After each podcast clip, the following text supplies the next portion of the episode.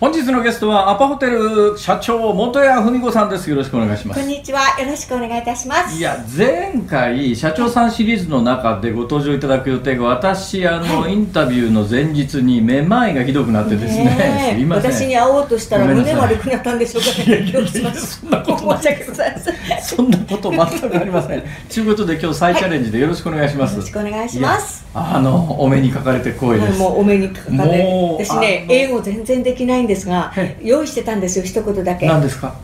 ？I'm very glad to see you. ありがとうございます。お目にかかれてなんでそこだけ英語なんですか？全然できないんですけどいやいや今の発音今発音最高ですよ。完璧ですよ。運が良くてええ。えっと何年前です？4年前？あのカナダではいコーストホテルチェーンを縁あって買わせていただいて買収させていただはいい、た時カナダのホテル買収してそうですね、ええ。それからその1年前かなニューヨークでウッドブリッジっていうところで、はい。あのアパホテルを、ええ。あのまあ、フランチャイズで始めさせていただいた時もほすごいと思いません？英語全くできないのにえ「レディスジェントルマン」言って英語で挨拶してみんな「えー!」ってびっくりしてあの実はちょっと単語だけ10項目ほど書いてて環境インバイロメンタルとかあるでしょ、はいはい。でそれパードゥンとか言いながら繋いだだけなんですよ。すごい。でも拍手喝う采で。ね素晴らしい。運が良くてなんか変にちっちゃな度胸だけがあっていやうんあのねすごいなと思うのは、はい。もう今アパホテルものすごいですけども前からすごいじゃないですか。であだけどそうですね。あのどんどんこう大きくなってますよね。そのどんどん大きくしようっていうなんかモチベーションってどこにあるんですか？そうですね。うんやっぱりこの運が良かったことは大きなことだと思うし私実は主婦だったんですね。全然素人で社長なんてとんでもない人だったんだけどあの今年、えー来年かな？会社は50周年迎えるのね。結婚してあの今年50周年なんですね。ええやっぱ代表に、えー、ともらっていただ何かの間違いだったと思うんですけどもらっていただけたことがやっぱり私のそのモチベーションやっぱりご恩返ししなければいけない大反対の中実はもらっていただいたんで反対があったんですか？もう全員反対です。あのじゃじゃ馬はやめとけと。いやあの聞いたら、はい。なんかものすごい優秀だったんだけど、まあ、家庭の事情で、えー大学進学を諦めて主人も私もそうなんです。就職されて、はい。それで,、えーでまあ、結婚されて。たまたまいやだけどめちゃめちゃ優秀な人だったとわけですよ。ああもう全然そんな言っていただけたの初めてなんで全部鳥肌が立ちました。いやいやいやいやいや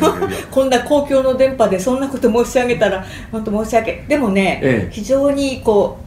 う普通の家庭でしたけども両親の愛情豊かにはい。もうお勉強は絶対にやってえお勉強さえできればやっぱり普通の家庭の子でもやっぱり上に登っていけるし、ええ。幸せになれる確率は高いからっていうふうにまず全てではないけどお勉強くらいはできないと世の中それを武器にして戦い取っていくものやからまあ基礎がないとダメだからね教養って大事だよっていうことはもうちっちゃいもう幼稚園過ぎたぐらいから親から言われてたんでお勉強はもう絶対にあのトップ取らないといけないっていうそういう勢いでしたかね。だから小学校の時は初代の児童会会長に名乗り出た記憶があるし優等生のお免状市長賞をもらって出ましたし、ええ。中学校も 優等生のお免状をもらって出て、えー高校の時は運が良くてね、えー福井県の弁論大会で霧島高等学校っていう進学校出たんですけども優勝して、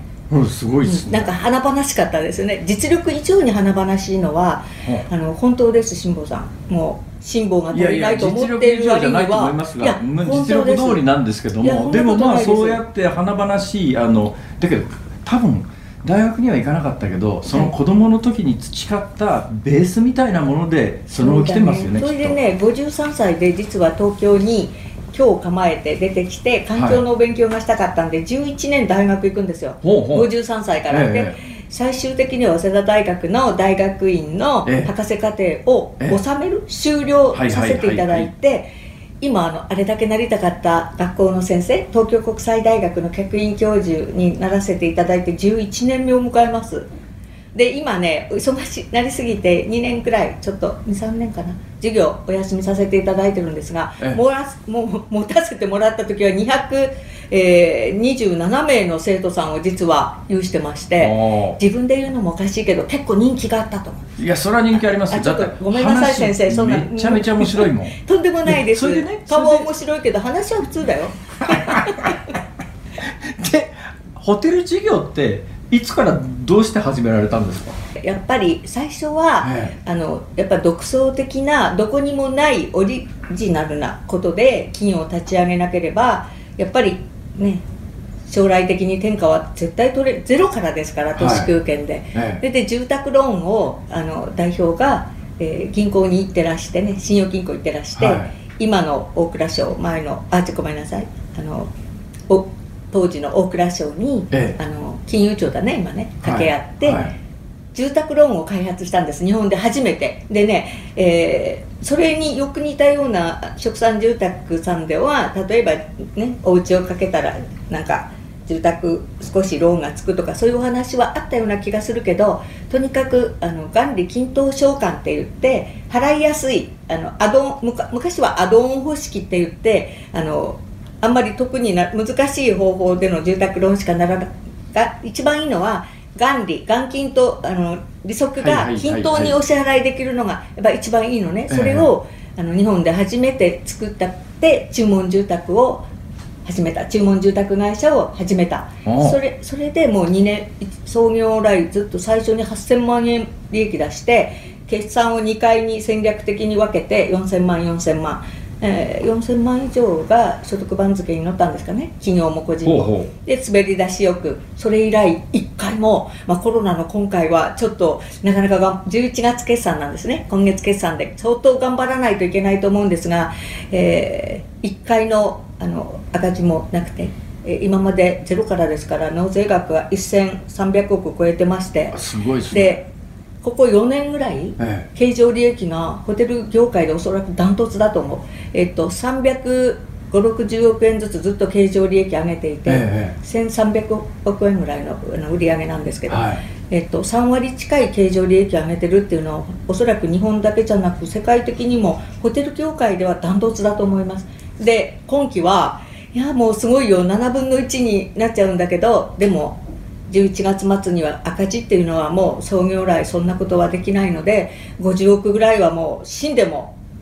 経常利益上げて黒字決算したいとメインバンクにもそういうふうにお伝えしてるんで頑張ります。すごいですね。だって黒字決算すれば当然あの法人税ももちろん、えーあのかかってくるわけで。一番の社長としての務めは、はい。実需。実際の需要を起こし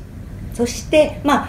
あの株でね儲けたりファンドであどうかするっていうのも間違いじゃないですけどもやっぱり実際見やすい形で実際の私であれば、えー不動産であればマンションをお売りしたりホテルの売り上げ立ててお客様に来てもらうでしょ。そして2番目は雇用を作り守る。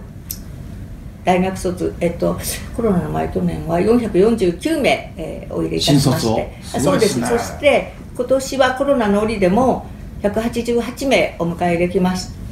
この間内定式10月1日にいたしましたし雇用をやっぱり創出して作る。そして一番あと大事なんですが、まあ、義務ではありますがあのそういうことの積み上げで利益を上げて納税の義務を果たすということをこう継続的にまあ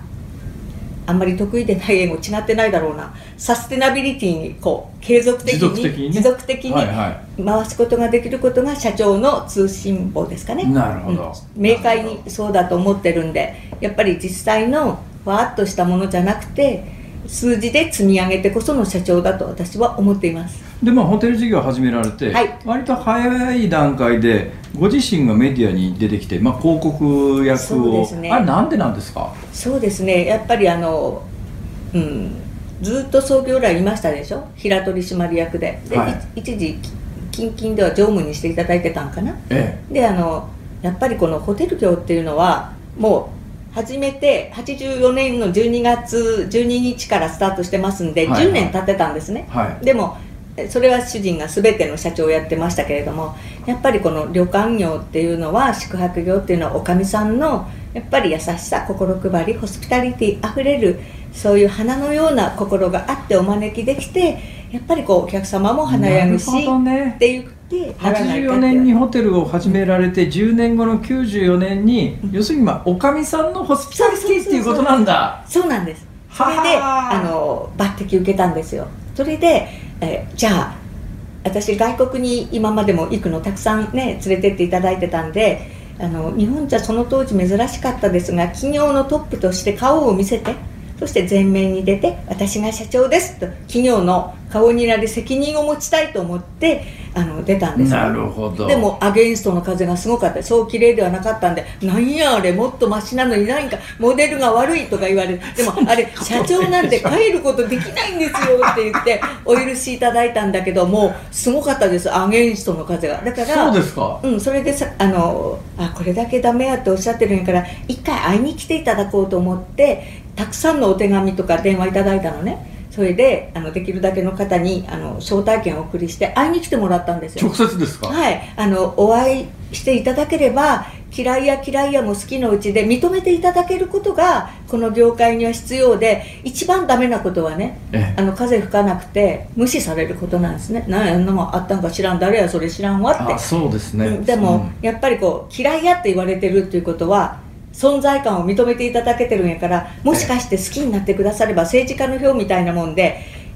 反対票がプラスになったら2票強くなるわけでいやこれいけるぞと思って来てもらったら案の定思ったよりなんか面白いし悪い人じゃないしえらい元気やし応援してあげてもいいなと思ってっていう方が多くてね自分で言うのも恥ずかしいんですがそれでよかったんですよ。それがよか人間万事採用が馬でえ最初からの滑り出しでアゲインストだったからこそやっぱりよかったかな。とその万事採用が馬で言うと、はい。まあうん一直線にここまで来たわけじゃなくて何回もこう階段みたいなありました。10ありますよね。年ごとにこういう大経済変動ってございましたよ、ええ。やっぱり。まずはリーマンショックありましたよね。その前にバブルの高騰崩壊、その前に、えっと、オイルショック、はい、うん、もう創業ですからね。オイルショックあってバブル崩壊あって。高騰があって崩壊があって、いろいろありましたよね。そしてまあ近々おっしゃったようにリーマン関係なかったでしたっけ？姉派の時には関係なかったでしたっけ？え私たちは全く関係なかったんですが、え今からもう10年くらい経ちますかね。あのやっぱりこう伸び盛りで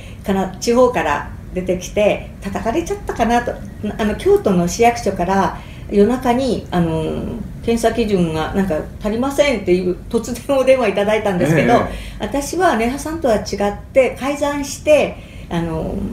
なんですかねそのデータをごまかしてやったんじゃないんですよね。あの耐震偽装じゃなくて耐震不足だなんでかいうとお客さんだったんですね。私は京都のホテルでご指摘受けたんですけどもあの、まあ、善良なるその建てる側で、お客様の側で、えー確認を国からいただいて建てる。誰でもお家建てるという確認申請っていうのがあってはい勝手に建てれませんので。で合格して安心して建てる。で6年半経ってから、えーその基準がねあの今の基準と合わせると足りませんのでって言われてもう本当に私あの時寝耳に水で夜中でしたから12時ぐらいだったのかな。びっくりしてえっ？と思ったんですけど偽装はしてないんですよ。耐震不足だったけどもちょうど代表も第一次安倍政権の発足の時のあの安倍さんを総理にする会の副会長をさせていただいてたりまたあの会社も出てきたなりすごい目立って頑張ってましたから